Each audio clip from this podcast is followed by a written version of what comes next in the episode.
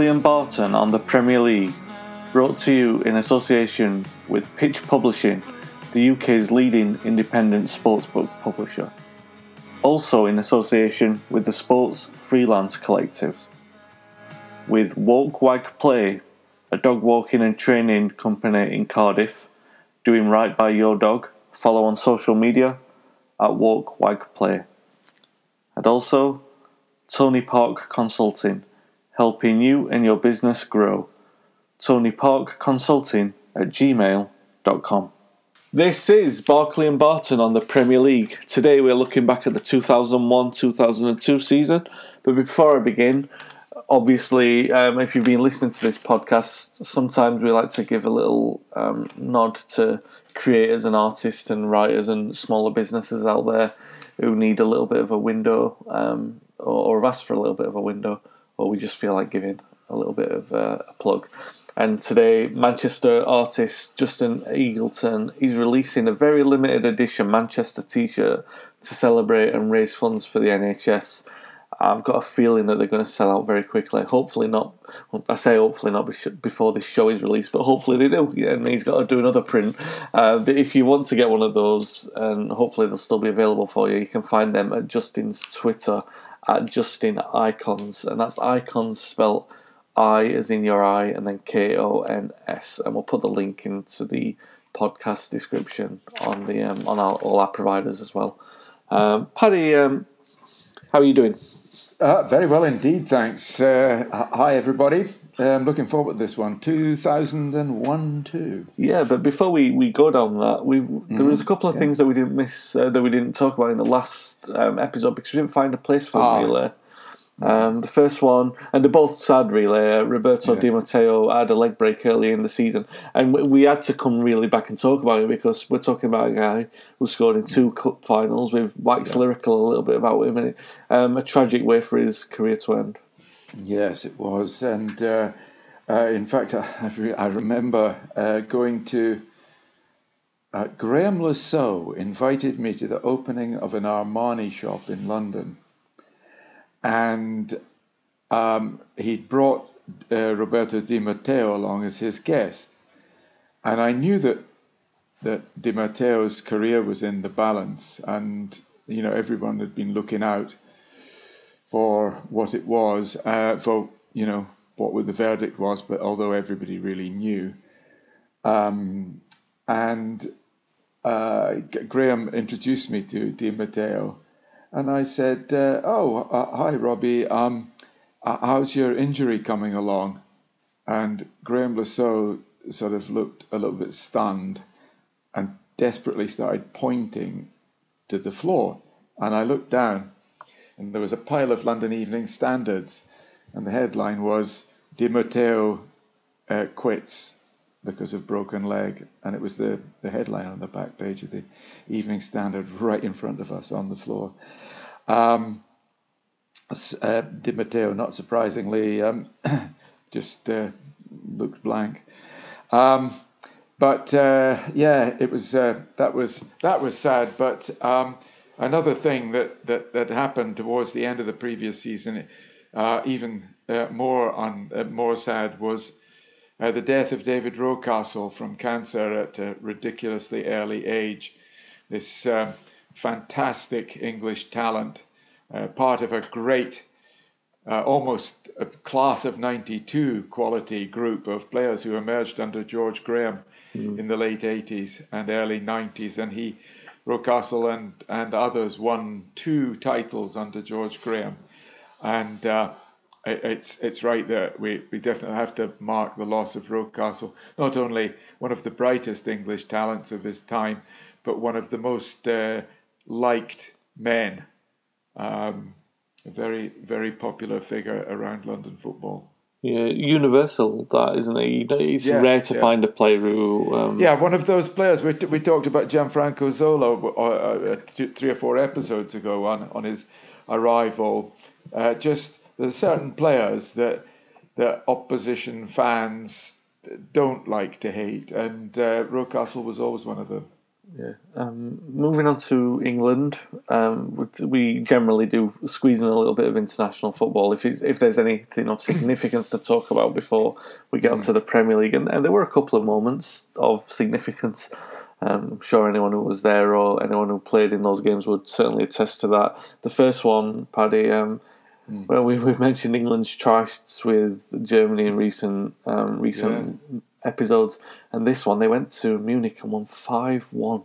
Yeah, it was extraordinary. I was I was there. Um, I think German the, Germany took the lead actually, mm. and you thought, well, this is the same old story. Took the lead very early on. Uh, England scored five. Michael Owen was devastating. Uh, the chant five one even Heskey scored" uh, became became popular at that time because, of course, Emile Heskey, who was so effective at taking the weight off strikers, including Michael Owen, uh, did score that day. Um, Steven Gerrard, I remember once it became clear that uh, Germany were uh, uh going to get a you know a historic spanking from one of their great rivals. Uh, I remember um, uh, Steven Gerrard once he realised that the victory was inevitable nutmegged his clubmate Didi Hamann, and uh, I thought, oh Steven, don't do that, don't do that. You'll pay for it. You'll pay for it one day. Um, but uh, anyway, that was uh, that was a great occasion, uh, certainly uh, certainly for all uh, England fans, and, and, and a night that will never be forgotten. Yeah, even Heskey scored was in fact the yeah. title of his autobiography. Uh, really? Nice little plug because this pod is in association with Pitch Publishing, and it was Pitch who did the book, so they'll they'll appreciate that. Um, a little later in the season, England qualified for the World Cup on the back of that result. Really, um, it mm-hmm. afforded them the opportunity to draw drop points against Greece at Old Trafford um, which is famously remembered for David Beckham scoring in the last minute after a game in which he he played brilliantly in, in the game. And Jim Holden for the Express described it as one man total football. Yes. Although, having watched it again and seen the 53 kicks he took in the second half. He, he wasted about 53 kicks, but it was almost as if he knew that night at Old Trafford that if he didn't win or or draw, but win and a draw were the same thing. Um, if he didn't win the day for England, that nobody else was going to, and that's absolutely true.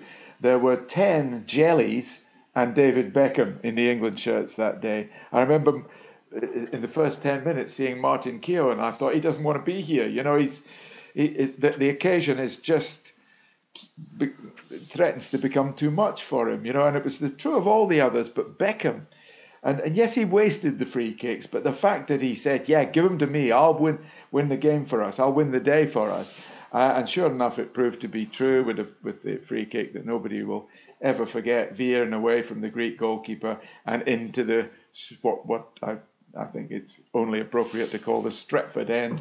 Um, uh, you know, his fans, his place, his his his stand, if you like, um, uh, and and you'll remember him sort of standing there like the statue of Christ the Redeemer in Rio de Janeiro, you know, yeah. almost uh, like a godly figure, and uh, it was a wonderful, wonderful scene. And but just one other thing, I'd just like to make a point. I'd like to make. You know, you think, uh, oh, Greece, you know, you should beat Greece at home. Uh, don't forget that two years after that, uh, two and a two and a half years after that night, uh, Greece became European champions. So, uh, you know that that it turns out we weren't playing a bunch of mugs. We were playing a team that was on the rise. Um, but uh, even so, two two all was well. It was it was due to one man.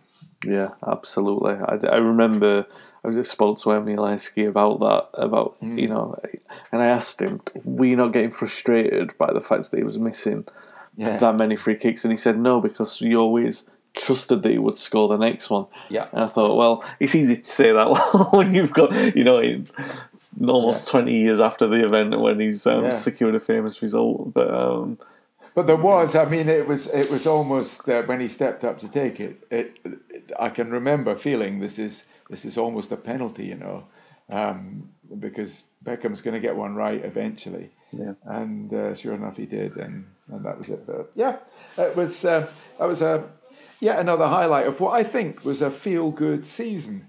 Um, okay, you're probably thinking, I'm a Man United fan, Paddy. Uh, how could it be a feel good season? We didn't win the league. Um, but it was, it really was a feel good season. Um, and uh, and at the end of at the end of it, um, Arsenal were double winners, um, and and worthily so. Yeah, no, I, will not contend that. And in fact, I'm saving some of my best compliments for Arsenal in this episode. Good. Um, Good. Let, let's quickly brush over United's relinquishing of the title as quickly as we can. You've mentioned in the, the previous shows that you know United were flexing the financial power, or at least at least accumulating it. And this summer, the first um, well, 2001, they broke the transfer record twice by signing Ruud van Nistelrooy. That had been a protracted transfer, of course, and, and Juan Sebastian Oh yeah, Veron. he'd been booked a year earlier, but then got a terrible injury, and and it was hugely to Sir Alex Ferguson's credit. One of his greatest moves, I think, was to keep in touch, just as he kept in touch with Cantona uh, for about a year.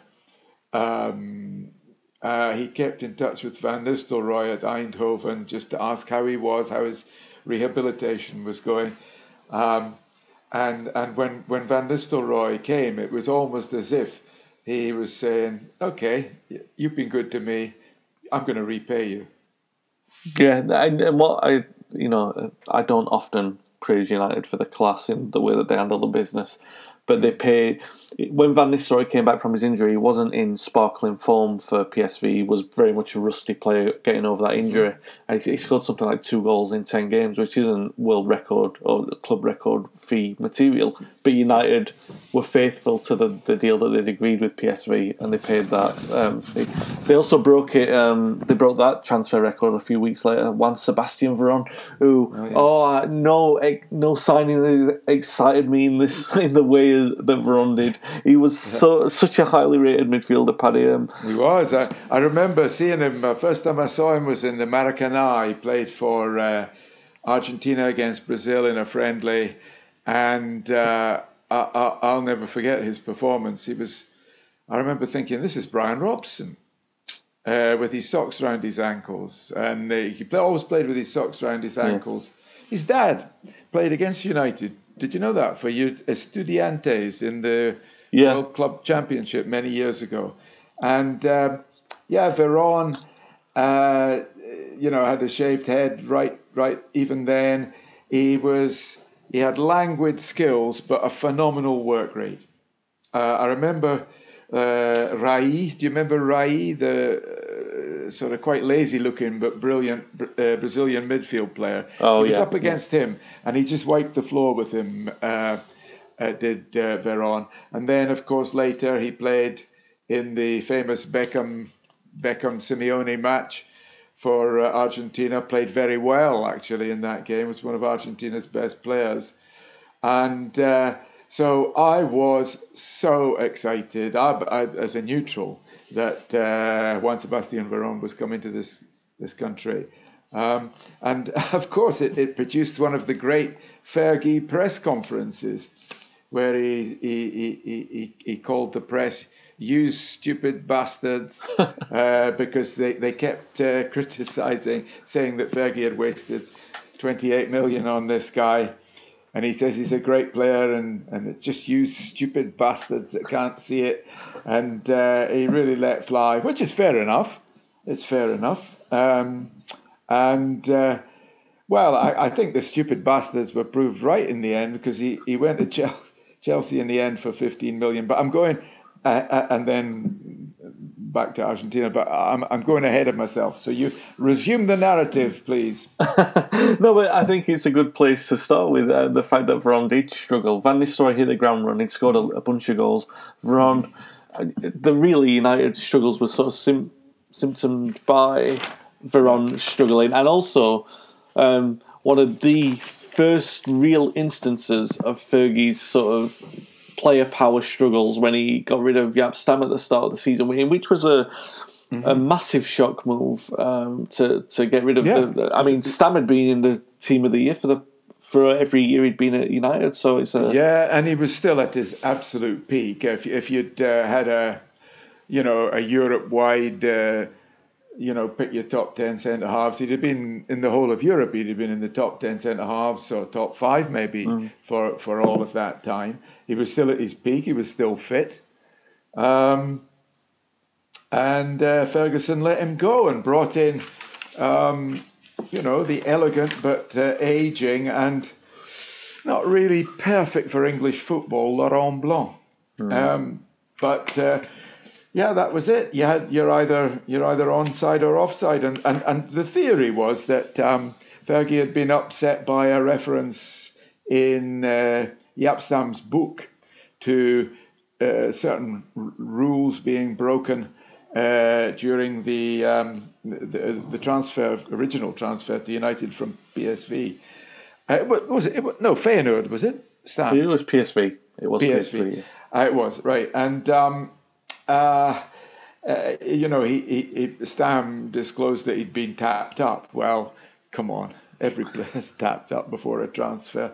But uh, uh, there was a theory that he'd upset Ferguson, but uh, really, uh, it was it was it was a huge shock. And and Ferguson, to be fair, has said in one of his one of his autobiographies since that you know, looking back on on mistakes he made, he, he sold Stam too soon.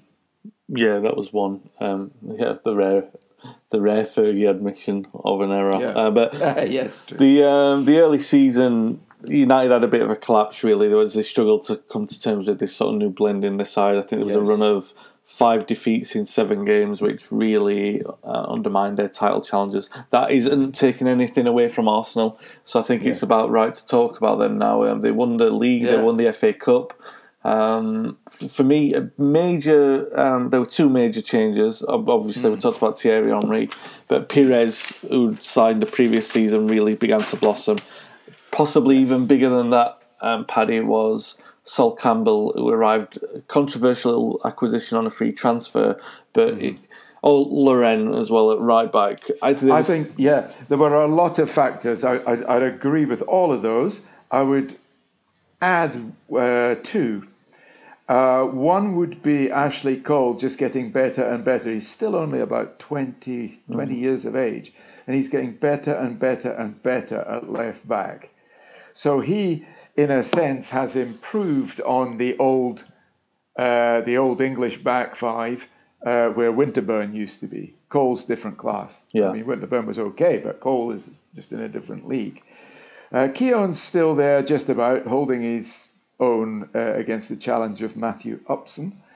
Campbell is, you know, uh, is a complete replacement for Adams. Um, a tremendous signing uh, from Spurs. Um, Lauren, who was a midfield player, converted to right back by uh, by Arsene Wenger. And although Seaman played half the season, uh, Richard Wright, the new comer, new goalkeeper from Ipswich, Englishman. Um, had they Seaman and Wright sort of half shared the season, uh, but basically, um, half a season from Keown and half a season from Seaman, and apart from that, it's the whole George Graham back five finally consigned uh, to history. Um, so that's a that's a big change, and it's proved the fact that they won the double proved that Wenger could build a back five of his own.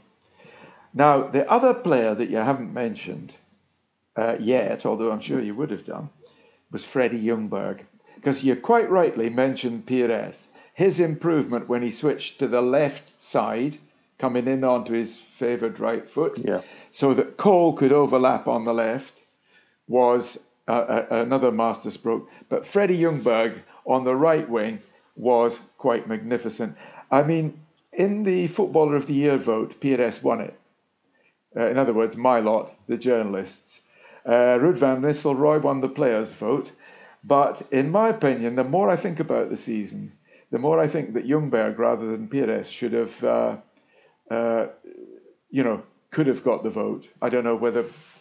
I'm just trying to remember whether we, we were keen not to split the vote again as we had done on our famous in, the, the United treble season. But uh, Ljungberg had a wonderful, wonderful season, and at the end of it, when it turned had turned into a battle really between the two French managers, Liverpool's Gerard Houllier happily recovered from uh, an illness which we'll talk about. Um, uh, and and Arsene Wenger. And although Liverpool finished the season very, very strongly indeed, they just could not live with Arsenal, who I think their last defeat, I've got it written down somewhere, let me consult my notes. Their last defeat was before Christmas. Their last league defeat was at Arsenal's, was at home to Newcastle a week before Christmas. And they just they were just irresistible at the end. But the prime factor, the key factor in a lot of those games in the final furlongs was Freddie Ljungberg. I think he got six goals in the space of five league games. And that's a midfield player, that's a creator. So, um, you know, he, he, was, he must have been a real strong candidate.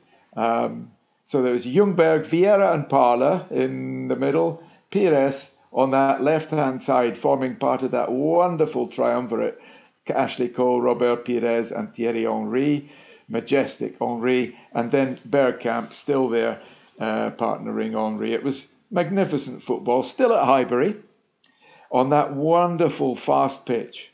I, I, I can remember going to uh, so often to Highbury in, in the this era that we're talking about, and even in the press box, I come from the comfort of the press box, being unable to follow the play, such was the pace mm. of Arsenal's attack.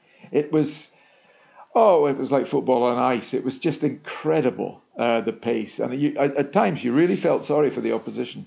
You really, really felt sorry for them. Uh, but um, that was it. Their away form was even better. It was, it was extraordinary. Very, very good side indeed.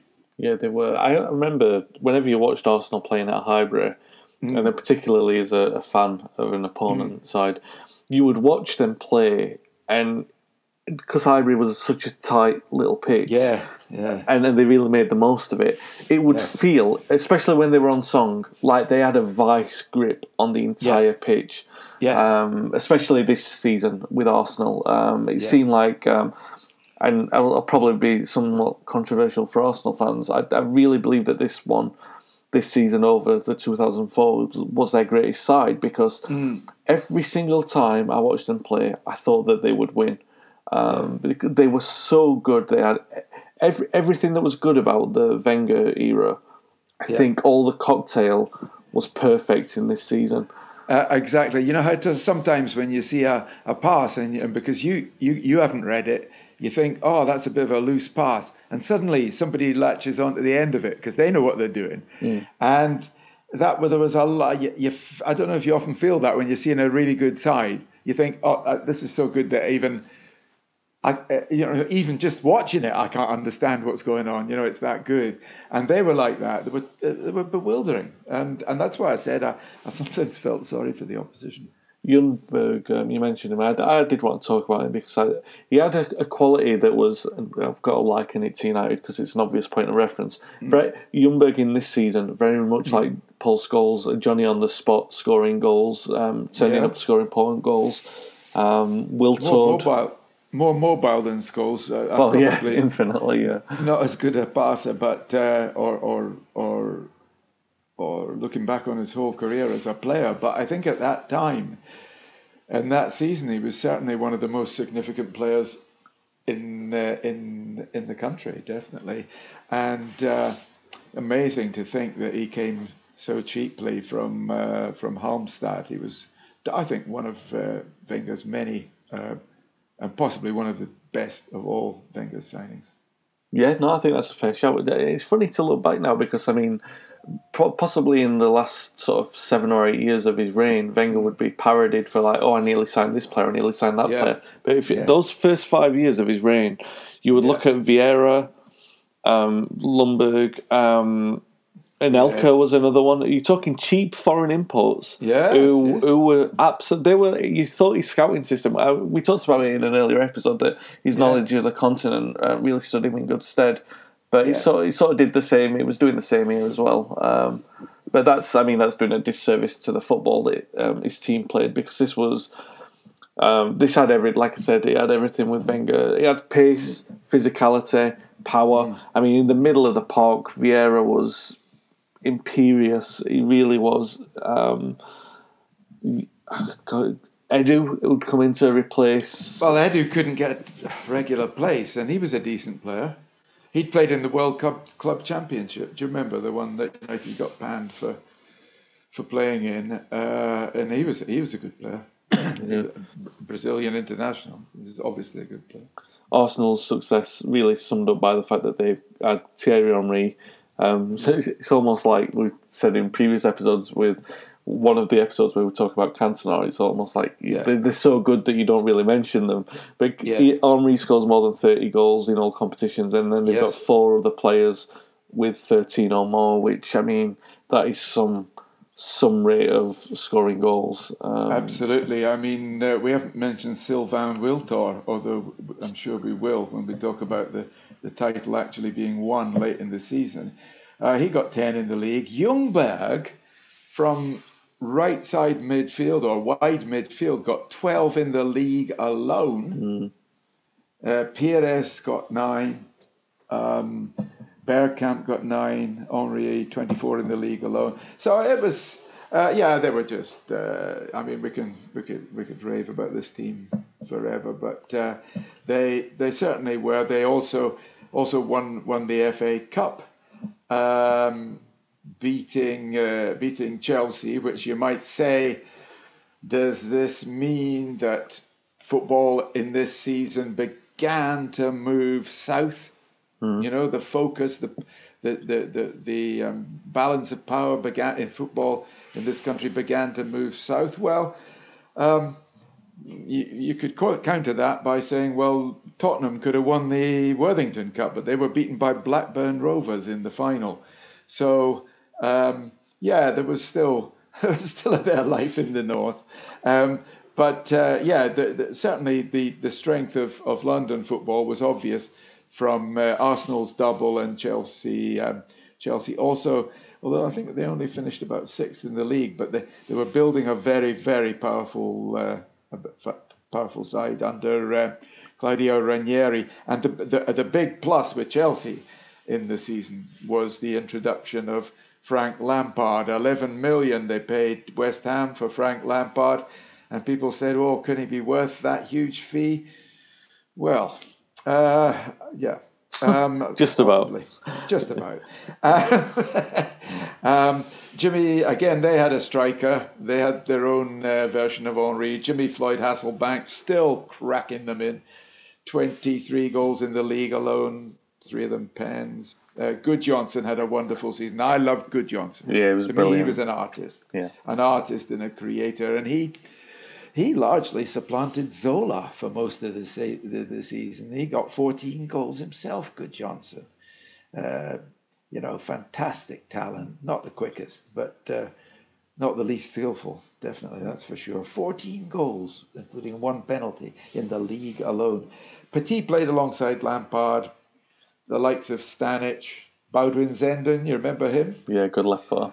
uh, good left foot. And uh, at times, though, Chelsea had an interesting tactical um, manifestation uh, in that occasionally they played with two left backs, two attacking left backs, uh, and they would just interchange all through the game, which made it quite difficult for the opposition to pick them up. Can you remember who they were? Uh, I'll tell you if you like. Was Le Saux one? Le Saux was one, well done, and the other one was Celestine Babayaro. Oh, yeah. And so it's quite difficult. You know, you have two very, very similar players, but put them in together, and uh, actually, it, it it's um, it works. Um, I think did England do the same with Wayne Bridge and Ashley Cole? I, thi- I think they tried to, yeah. Yeah, yeah. Um, anyway, um, yeah, that was that was that was Chelsea and uh, and basically London because Tottenham didn't. West Ham actually were were, were good among the London clubs. They finished seventh. Um, but again, if you look at their lineup, you think, well, that's not built to last. You know, they've already lost Rio Ferdinand to Leeds, um, and and the team that finished second included Joe Cole and Michael Carrick, and uh, you think, well, you know, what's the point of building? You know, uh, because they're they're going to go one or two per season. Uh, but they did have Paolo Di Canio still, and uh, um, so they, they, they were a good side. Um, Christian Dailly, Trevor Sinclair, a few others. Um, David James now in goal, and they they uh, finished seventh. Yeah. Um, and uh, which meant that Tottenham were, were by no means top London club. They were at, they were I think ninth or tenth. Yeah. Under, still under Glenn Hoddle. Yeah, the league. I mean, they got to the cup final, which is uh, well, the League Cup final, which was the a League Cup final. Yeah, beaten by beaten by uh, Blackburn, uh, a, a, very, you know, a strongly resurgent Blackburn uh, Blackburn side. I think they were under. Uh, were they still under Graham Souness at that yeah, time? he brought them back up. Yeah, Yeah, and uh, that was that was a pretty decent side um, under Souness. With uh, I, would Tugay have been in the team? That wonderful midfield player. Um, I think he would have been. Yes, he was. Um, Tugay played, and he was he was a tremendous midfield player. I mean, uh, I, I, suppose it was through Graham Souness's Turkish connections uh, that he was able to swing that deal, but. Tugay certainly became one of the cleverest midfield players in the country. David Dunn was also in the side. Matt Jansen, uh, another good player, suffered terribly for injury. Um, he was a he was a good player, um, and uh, Keith uh, Keith Gillespie, I think, uh, Yep, had yep. gone there as well.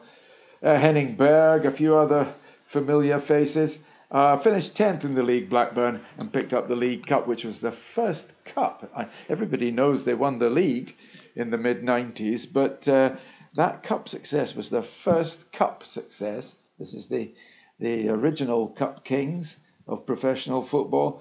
Um, they finished, uh, they, it was the first cup success for something like 72 years, something like that. yeah. Um, you can't mention Graham Souness's flirtation with Turkish football without actually referencing what he did over there, which was an incredible feat of. He was manager of Galatasaray, and did Yeah. they win a game against Fenerbahce? Yeah, yeah. and he took a- took a flag. uh, well, if anyone's got the guts to do that, um, yeah, exactly. Graham Souness has. you know, yeah, he was he was great, but of course, I suppose he's still still loved for that. But uh, he he really enjoyed his time uh, in Turkey. Certainly left his mark, and um, uh, so and you know uh, so another a, a cup for Blackburn, Yeah. and uh, all, all over it was a good season. You know, a lot of a lot of clubs did well. We've mentioned already. And the the funny thing about the league campaign was that the leadership changed. Um, okay, it became a two horse race, but the leadership changed. Uh, about six, six, six different clubs held the leadership, as by my uh, uh, calculations. After three matches, guess who was top? I, I already know this. I've got this in my notes for later, but Oh, have uh, you? Right. Yeah. Ever- Everton. Everton. And uh, in the end, they needed a change of manager uh, to save them from relegation. They were definitely going down. So they were top after three matches. Then Leeds in September and October. Uh, Leeds under O'Leary still, Yeah. uh, still spending more than perhaps they should have been, um, but a very, very capable team. Uh, Liverpool from mid November to pre Christmas. Then over Christmas, Newcastle under Sir Bobby Robson took over the leadership. Uh, then uh, from New Year to mid March, Man United, as you um, quite predictably uh, drew our attention to Wayne um, earlier, from New Year to mid March, Man United. And then it became a straight fight between uh, the two French managers, Gerard Houllier uh, of Liverpool and, uh, and Arsenal's um, uh, Arsene Wenger uh, from basically um, the April to the end, April the 1st to the end, you know, the final five weeks of the season. We'll make our way down the table in a moment. So let's conclude on Arsenal then. They won the double. Uh, first, first your thoughts on this one, Paddy. This was a time when they'd play the FA Cup final the weekend before the last league game of the season. Never quite felt right to me that they, they would play the FA Cup final either one week or two weeks before the end of the season. Yes. Um, But having said that, you know I'm a stickler for tradition anyway. Yes. I, I like the old Wembley, the green poles on the back of the net, the long goals like that. I, I'm not a Yeah. big and and 3 p.m. on a Saturday, and all of that's been tampered with. Um, uh, I, having said that, I, I liked the Millennium Stadium. I thought they did a great job at hosting the. Um, They they certainly did. It was a great experience for fans because you know there was a lot. Uh, Wembley's not like it is now. There's not a lot of. I mean, it was a it was a desert, wasn't it, around Wembley? I mean, you got there and you thought, well, what do we do next? There's about there's about three pubs, all packed to capacity. People people squeezing out of the chimneys almost, and. Uh, so it was te- it was terrible. Whereas the the fans go down to Cardiff and suddenly they find a, a, a sort of pub nightlife vibrant area within five minutes walk of the ground, and um, with with loads of room for everybody to eat and drink, and it, it it's great. But to talk, do you want me to talk about the cup final because I've got a theory about that. Yeah, please do. Uh, Arsenal two, Chelsea nil. Um, uh, Parlour opens the scoring with a long range curler, beauty, uh, you know, pacey curler, and Ljungberg gets the second with an even better curler round the goalkeeper's dive. Right. I don't think I've ever seen two goals, two worldies in the same FA Cup final. I'm trying to think. You know, you, you usually get a couple of decent goals and a great one, uh, or one scruffy one, or one great one. But I'm trying to remember one where there's two great goals, uh, and there were in that game Parlour and Ljungberg. Uh, that's my theory. Another thing I'd like to mention about Chelsea. This is an this is an amazing story. Uh, well, no, it's not an amazing story. It's quite a depressing story. Do you remember Sam Dalla Bona? Yeah, the Italian midfielder. Yeah. Nicked from his home country at the age of 16, brought up in the Chelsea system, got in the side. It, you know, he was playing 15 to 20 games a season at the age of, well, still in his teens. Yep. Uh, offered a contract by Chelsea, but didn't fancy it. Thought he'd do better if he went back to his native Italy. Went to Milan, played one game for them, and career slowly fizzled out. He, his final season was with Mantova, uh, and he retired at the age of 30, having made no mark on the game at all. And and you, you sometimes wonder if he'd stayed at Chelsea and been patient and but he, he would certainly have been in the squad for for for va- for, for cup finals uh, and trophies um, in the era that was to follow. But uh, I guess I, I I suppose he felt that with Lampard coming on, you know, that the, the central midfield options were going to be limited. Um, and uh, and off he went. Uh, Makelele, he wasn't to know this, but Makelele was to come within a year or so. So it, it, it it's just rather odd that this boy that everybody was fighting for the signature of um, should end up just career going nowhere.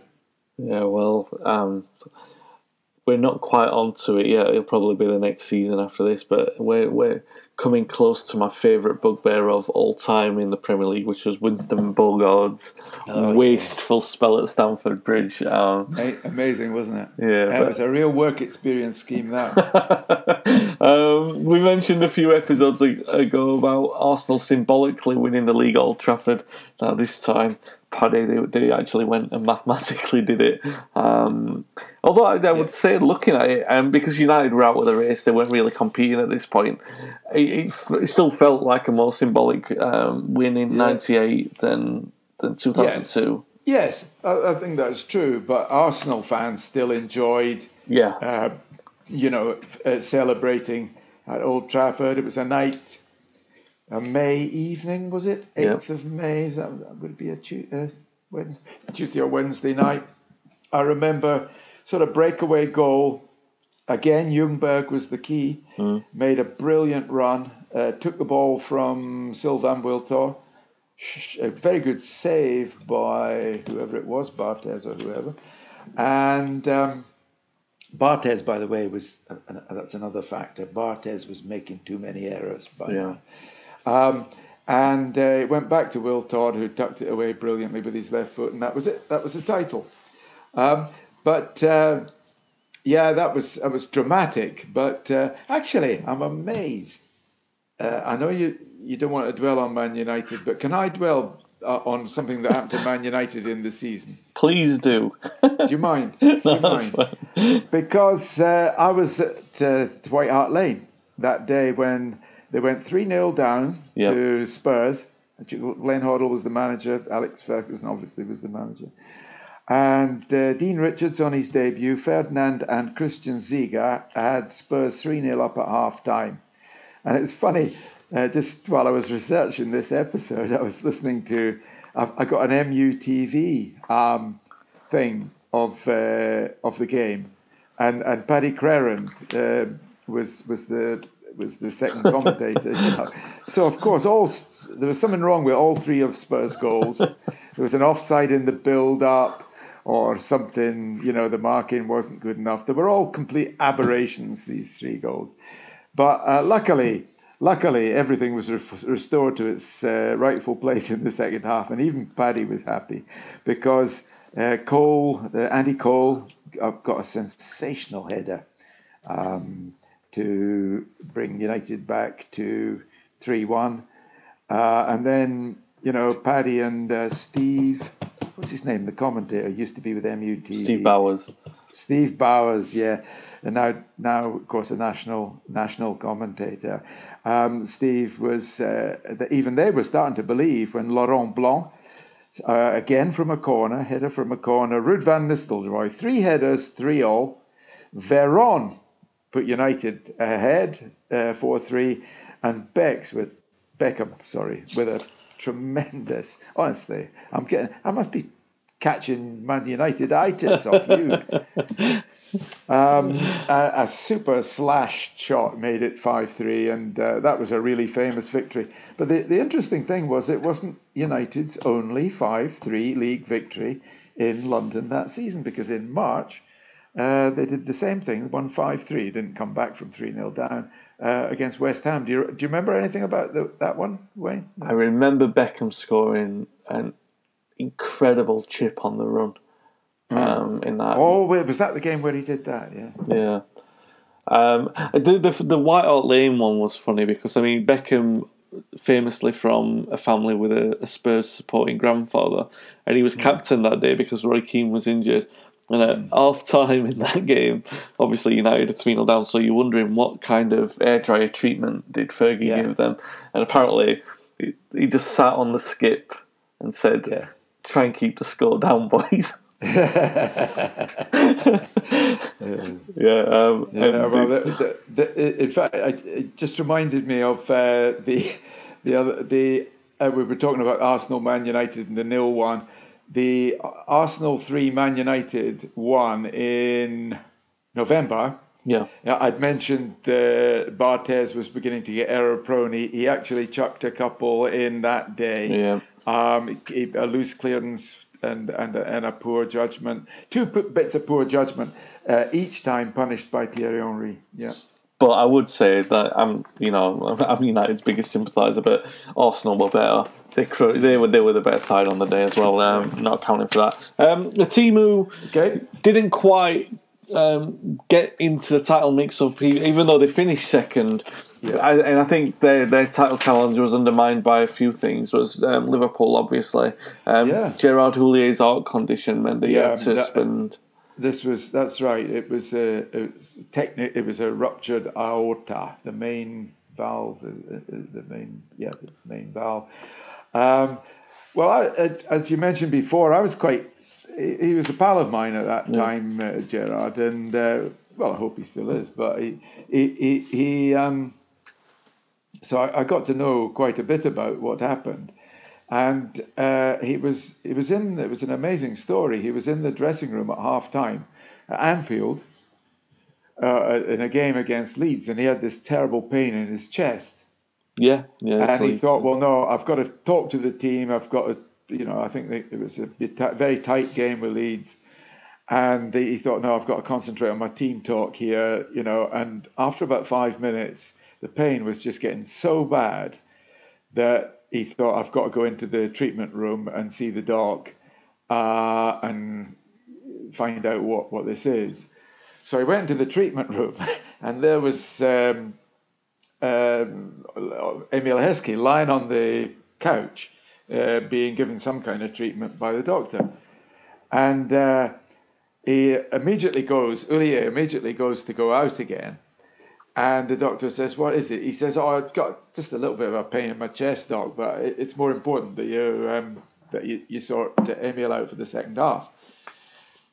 And the doctor says, Pain in your chest, boss. He says, uh, he pushes, he shoves Emile Heskey off the, off the couch and uh, makes Houllier sit down there. So Heskey sort of walks off to prepare for the second half. And uh, within 30 seconds, the doctor had worked out how serious this was and uh, got an ambulance. And um, the, the ambulance, luckily, it was half time. Mm. So the ambulance comes straight from the hospital uh, in Liverpool, picks up Houllier, takes him, and he went. He goes immediately into surgery and has an 11-hour operation that saved his life. Now, if that ha- all of that had happened after 90 minutes, would the ambulance have been able to get through the departing crowds mm. and and get him to the hospital? Maybe, maybe in, with with with the um, you know the, the the sirens and so on. But the next Liverpool's next game was away to Dynamo Kiev on the Wednesday. So if he'd had that, attack um, on the plane to Kiev, four hours, yeah. three and a half hours, whatever it is. Uh, he'd have been dead, and um, he was very conscious of that, you know. And uh, anyway, he, he did he did he come back, he came back too soon.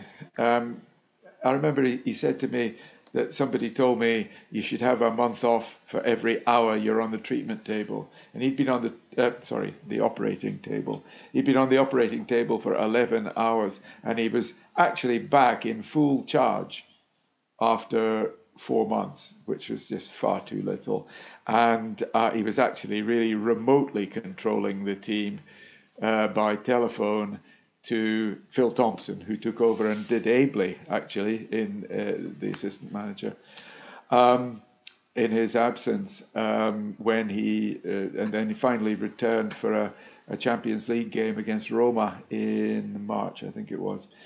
But um, yes, Liverpool's season, uh, partly because of that disruption, although although as I say, Phil Thompson didn't let the side down in uh, in his uh, instead. Um, yeah, they finished second, but never really threatened for anything. They didn't uh, do much in the cups. Um, they did beat Manchester United home and away, which obviously matters a lot. And guess who? Danny Murphy again mm. scored at Old Trafford. Um, but uh, one thing you could possibly say is that although Owen got his usual decent uh, load of goals, 19 with one of them a penalty, Heskey, never a great goal scorer, nine. And do you know who the third top goal scorer was? Actually, you do because I told you this morning. no, I'll, I'll, let you shop that one. John Arne Riise. Yeah. Uh, how did you score that goal? And uh, I can't even remember which goal it was that they were talking about, but uh, he got seven goals in the league alone. Um, very, very useful, uh, uh, particularly attacking contributor. Uh, good, good signing, good signing, and um, yeah, there were still some some good games, and and they threatened in Europe uh, uh, for a while, but uh, they that both they and uh, Manchester United were knocked out by. sorry, both they and Manchester United played and were knocked out by Bayer Leverkusen in the Champions League. This is a, a tremendous Bayer Leverkusen team, including Michael Ballack, um, Bernd Schneider, Lucio, and uh, your old friend uh, Berba, Berbatov, Dimitar Berbatov. So it's a hell of a good team, by Leverkusen. Um, but even they, of course, weren't quite good enough to win the European Cup because of the genius of Zinedine Zidane. Do you remember that left foot volley at Hampden Park? Yeah. Oh, uh, so that was that was Bayer Leverkusen, you know, uh, bridesmaids yet again, but uh, terrific, uh, terrific side, and, and as I say, they took care of United on away goals and uh, and beat Liverpool even more convincingly. Uh, so there was nothing much for Liverpool uh, in that season.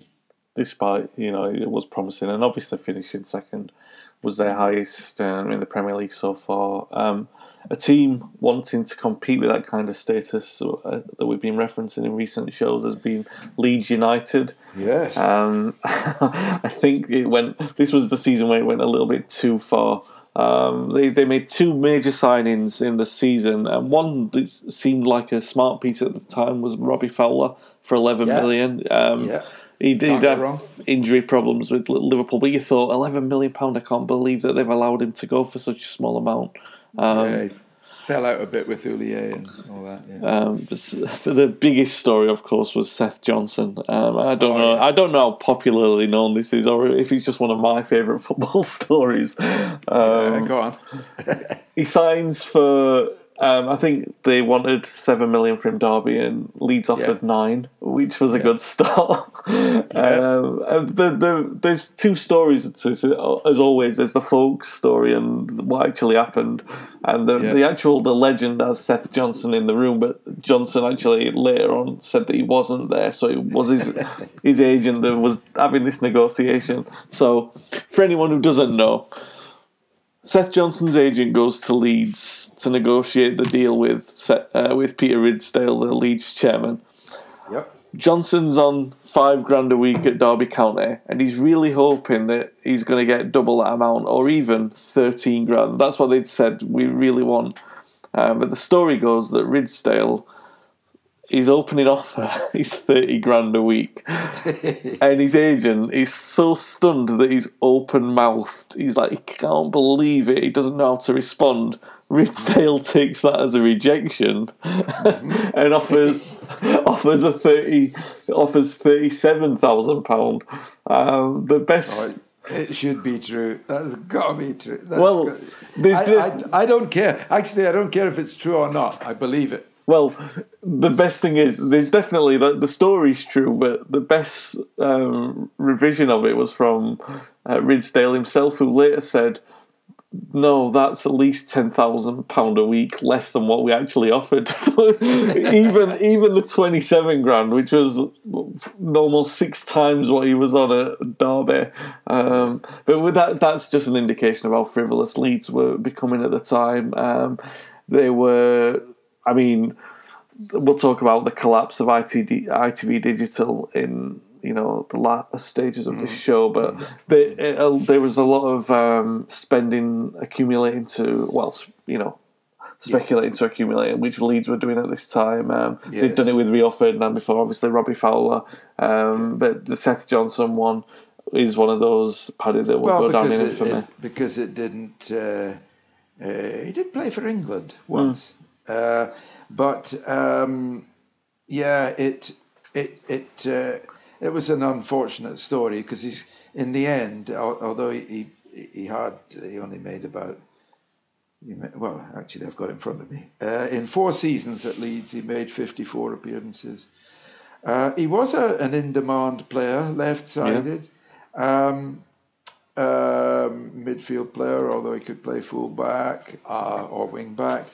Um, he it didn't work. He returned to Derby eventually. Returned to Derby County, um, but then uh, in the Championship playoff, which they won, he was injured. His knee was injured, and um, uh, two years later, well, weeks later, he was released from his contract. His career over at the age of 28. So, um, uh, uh, not, again, not a particularly happy ending there.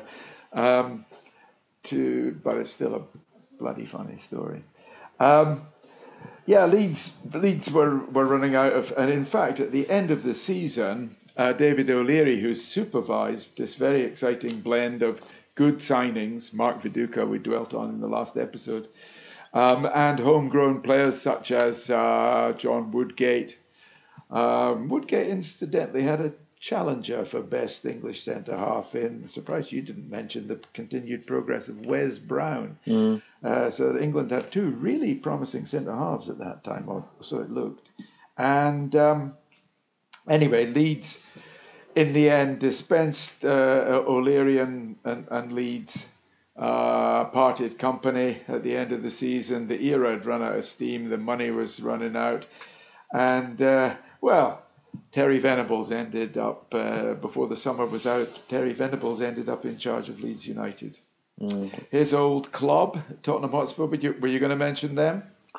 Yeah, go for it. Uh, well, we, we mentioned it before uh, that uh, that they lost the league, surprisingly lost the League Cup final to Blackburn. Um, they, they did have a good side, and one player that I don't know if we touched on Sheringham, still playing well at Tottenham, uh, in tandem with Les Ferdinand, who by now, by now had left Newcastle. Uh, and an honourable mention for Gus Poyet, um, who, who, who, who's again was was doing very well with them. Um, can can we also mention Newcastle? I would love we, to, yeah. Right, because Shearer uh, got 23 goals for them under Bobby Robson. They played some fantastic football. Uh, the, the Bobby had uh, given Shearer a bit of raw pace. Well, more than raw, because he was a good player, Craig Bellamy. Very bright young player. In fact, I think he was Young Player of the Year in the PFA Awards. Um, uh, so he, Shearer and Bellamy were a real handful for defences. Um, but the creator in chief was a guy called Laurent Robert. Do you remember him? What a left foot. What a, absolutely. He playmade from outside left. He chipped in with goals. He, he was a great. He could f- curl in a free kick. He could score from open play. Managed eight in the league alone. Uh, and they finished fourth, reached the FA Cup. That's Newcastle, reached the FA Cup quarter-finals, as well as, and I know Wayne, I know you love the Intertoto, so you'll be very pleased, where I mentioned that they reached the Intertoto finals. Wow. You'll know, and you'll know why I said the finals because the Intertoto ended at the last four. So they would pair off. And there'd be two finals. And Newcastle lost one of them on penalties to, I can't remember, it was probably a Belgian team. Um, and uh, the, but they lost on penalties. But I presume that meant that they qualified for the UEFA Cup the next season. In fact, I think it did. Then uh, what? The only other interesting thing, uh, well, the, one of the many other interesting things that happened was that Newcastle Bobby Robson paid Nottingham Forest five million, a record fee for an English teenager. And uh, can you remember his name? Jermaine Jenas, although they thought it was Jenas at the time. Yeah, that's right. That's right. And he was. He, he seemed very good value at the time. Uh, I think, and he was to get into the national teams mm. pretty soon. Uh, it looked a real thoroughbred, um, Jermaine, and uh, um, it certainly, you know, that was the kind of he looked like the future of of Newcastle United at that time. Um, and finally, you, you well, I don't know about finally. You've probably got millions of things you're bursting to talk about, but uh, Everton, we touched briefly mm. uh, at, uh, earlier in the program on Everton. Uh, David Moyes, they were heading for relegation under Walter Smith. Uh, he did, I think, three years there.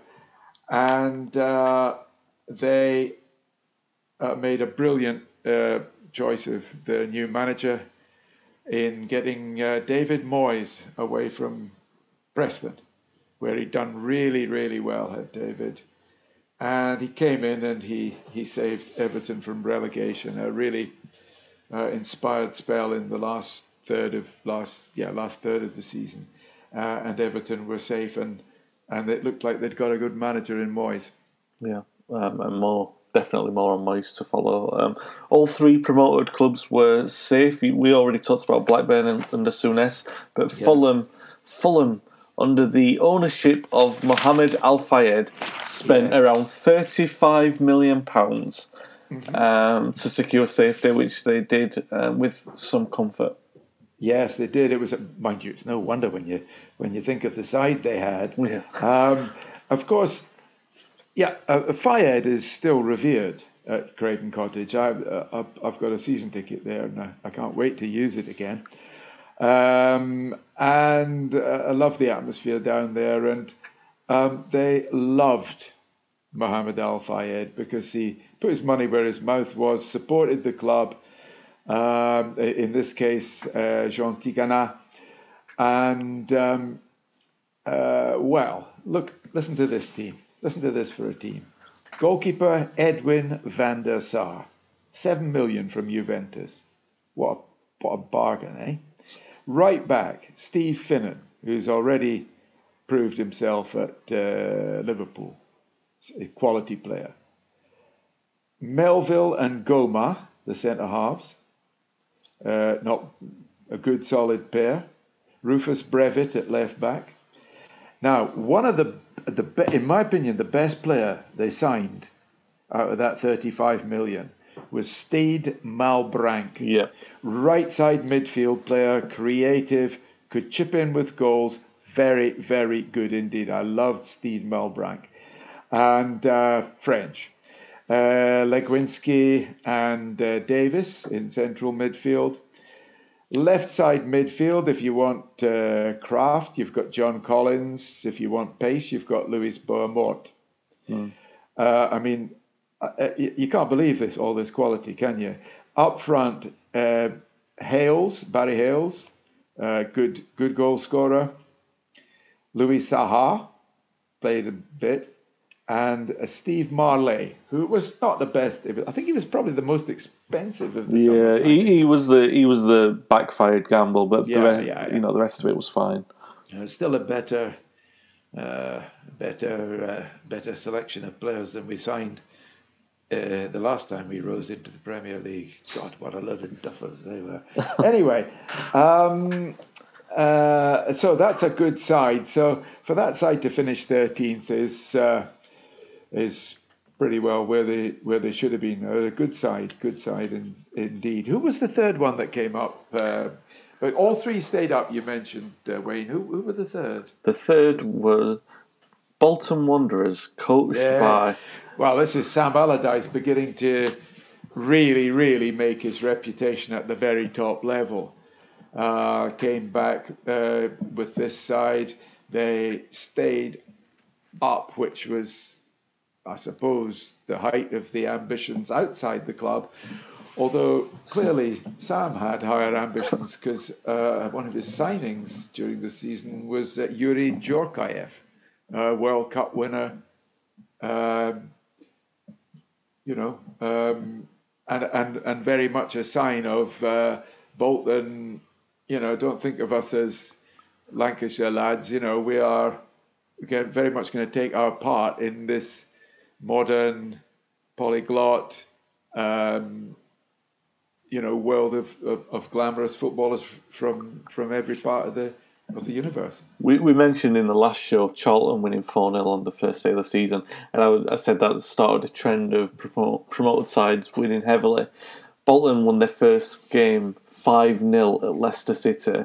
Um, ah. And you, you know, we mentioned um, Bolton's ambitions yeah. Bolton won the first three games, and Allardyce said, jokingly, I, I, might add, that they might even win the league.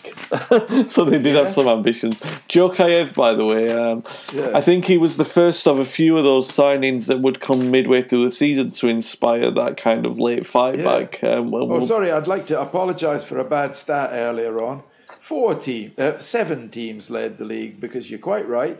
Lee uh, Bolton were top of the first league table of the season in September. They'd beaten not only Leicester 5 0, but Middlesbrough 1 0 and Liverpool mm. 2 1. Yeah. Le- leading goal scorer in the season. Djorkaeff got four. Uh, Fredi Bobic got four. Kevin Nolan uh, got eight from midfield, you know, attacking, stealing surprising people. Um, and Michael Ricketts got 12. Yeah, um, Bolton are they're the lowest of the promoted sides, but arguably the team that are going to make the um, the biggest impression of all of them uh, moving right. forward.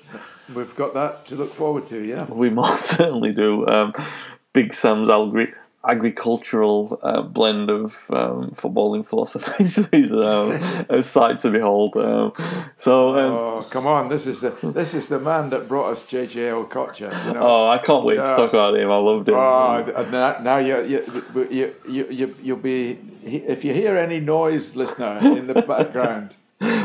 Uh, it'll be us drooling yeah. over JJ Okocha. It won't be any surprise to the listeners, considering that we've been um, been so enthused with the likes of Matt Le Tissier and, and so on. Um, oh yes, Matt Le Tissier, and I think actually it's it's. It, I'm glad you mentioned that because I think Matt Le Tissier is coming to the end now. This is 2001 too.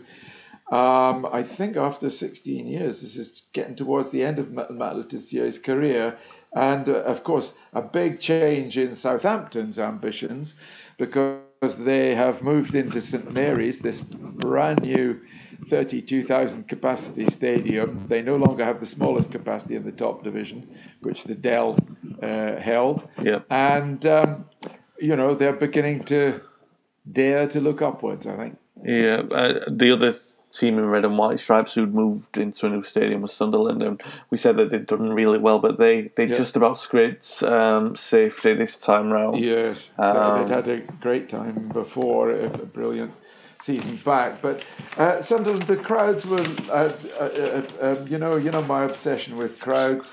Um, the crowds were holding up, and I think that they had the third highest average in the Premier League in 2001 2. Manchester United led the way with about 68 now. Man United mm. have gone up to 68,000. Um, but uh, that was 30,000 more than champions Arsenal. Amazing, isn't it? Uh, but second, the second biggest supported club in the league were Newcastle with 51,000 average and Sunderland were third with 44 which put them ahead of Leeds on 40, Chelsea on 39. So, um, yeah, uh, that shows you that Sunderland, well, they went down, uh, they nearly went down with 45, 45,000. Yeah. 44 average crowd. It's it's a real football city, and uh, it's. Uh, I, I, I, always hope that uh, they'll come back to somewhere closer to where they belong. Yeah, absolutely. The first team down, uh, well, going down from 18th, 18th uh, Ipswich Town, who qualified for the yep. UEFA Cup via fair play, but really that probably sums them up, doesn't it, Paddy? They were a bit of a, yeah. too much of a soft touch, um, yes. and they, they were doomed. Um, doomed yes. we, we mentioned them last in the last episode as well. They had a few of those. I, I called them the the the men of the apocalypse, the the relegation yeah. kind of guys who, and I did do them a little bit of a disservice, but they were down this time round. Um, Derby County committed the ultimate sin for me, which is um, almost certain to bring relegation, which is changing your manager twice in a season.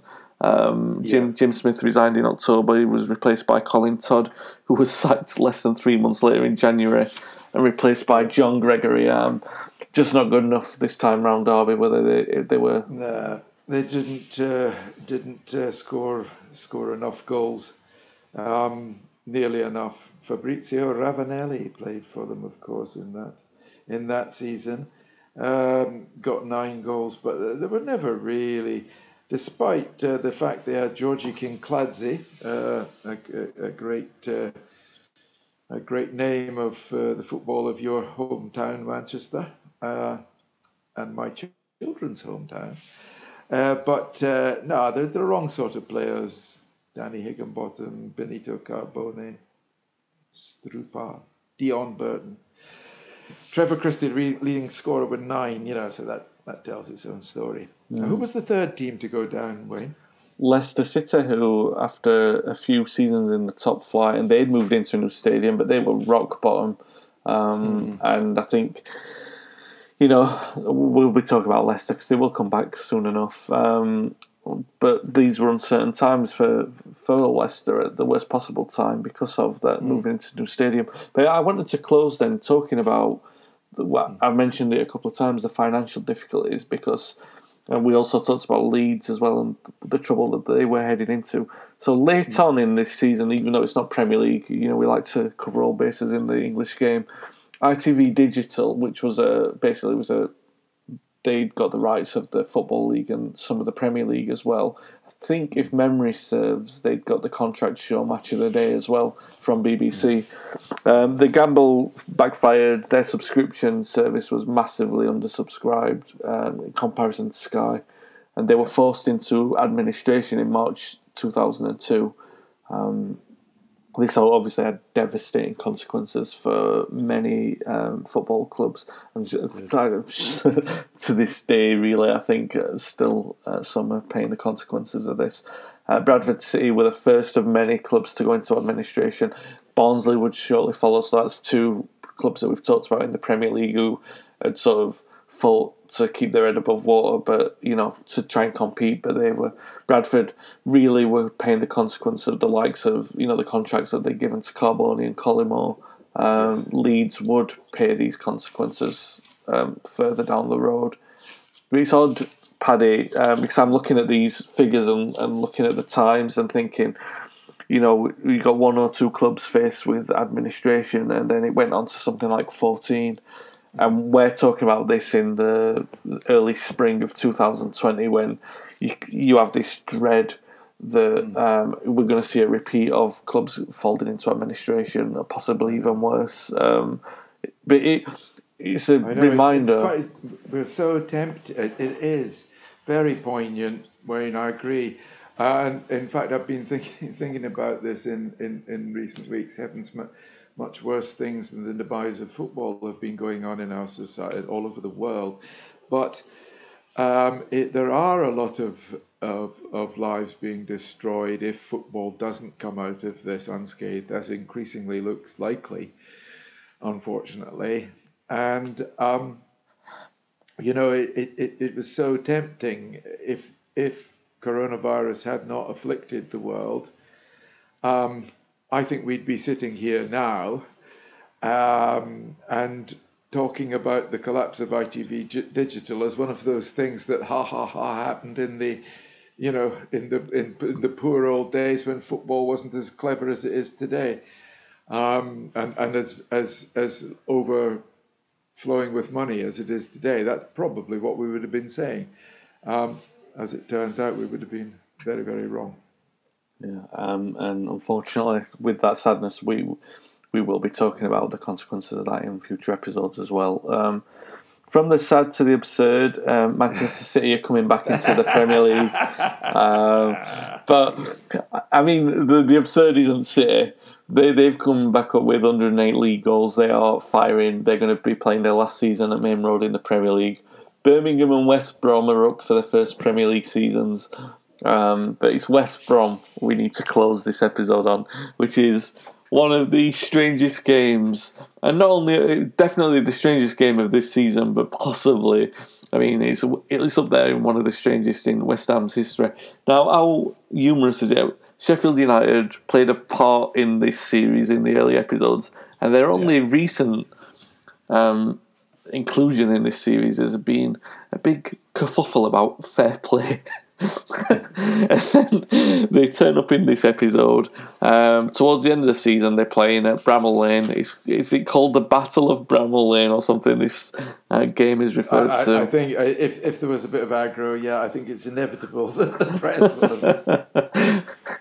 the um, the game gets registered as a 3 0 win to West Brom because Sheffield United only have six players and the referee is forced to abandon the game. Three players are sent off two players are quote unquote injured. Um, West Brom manager um, Gary Megson is furious about this. Paddy, can you remember this? This is one of no, the. Can't. You can't remember the game. I mean, you've reminded me of it, um, but uh, yeah, it was. It was. It was, as you rightly say, uh, awarded to uh, awarded to West Bromwich. Uh, Gary Megson was the West Brom manager. The, who was the manager of Sheffield United? Neil Warnock. oh no! Well, I mean, off, uh, to be quite honest, when you put the probably the two most combustible and the two most um, uh, argumentative and annoying managers that, that have probably ever managed in, in the game into the same the same game towards the end of a long hard season. what do you expect? That's a lovely story. I do you know I I it's a kind of outcome that that you associate with the World Club Championship in the early days. You know, like Man United yeah. against the Estudiantes or Celtic against Racing Club. When you got about twenty minutes of football and then a punch up. Um, oh, that's that that's incredible. Uh, it is all coming back to me now. It is all coming back to me. There was um, um there was an accusation or insinuation that Warnock yeah. had um, told his players to stay down and come off because oh, yeah. uh, the description on Wikipedia has the players crawling off the pitch. Yeah. Uh,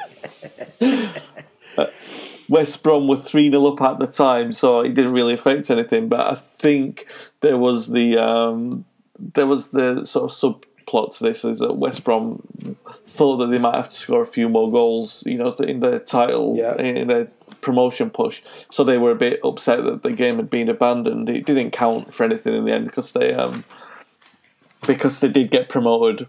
But um, the three men sent off for Sheffield United were Simon Tracey after nine minutes. Um, and then the substitutes, um, I imagine this is in the same incident. George Santos in the 65th mm. and Patrick Suffo in the 65th, and they both just come on in the 64th minute. I haven't seen the highlights for it, but I guess um, if you need, they're going to be on YouTube, so anyone should go and check that out. The Battle of Bramall Lane. Um, yeah. Uh, in actual fact, the the Rothmans describes it as a day of shame. Yeah. Uh, so if it's the Battle of Bramall Lane and a a day of shame. Uh, you can only feel sorry for the, the referee that day, who, as you'll know, was Eddie Wolstenholme. Yeah. Um, um, and uh, oh, and and and he, he, had no alternative, of course, after uh, after uh, the Blades were down to six players. Yeah. yeah. And after the game, uh, Baggy's boss Gary Megson said he would refuse to take part in a rearranged fixture. Yeah. So that was, but he, it was all right because he was awarded it 3 0 anyway. I've got his exact, exact, exact quote here, which is There will be no replay. If we are called back to Bramall Lane, we shall kick off and then walk off the pitch. I've been in professional football since I was 16 and I'm 42 now. I've never ever witnessed anything as disgraceful as that. There is no place for that in any game of football, let alone professional football. Well, hopefully mm. um, sending down well-behaved Ipswich would clean up the division. so um, we will be back very soon to see how the 2002-2003 season unfolded.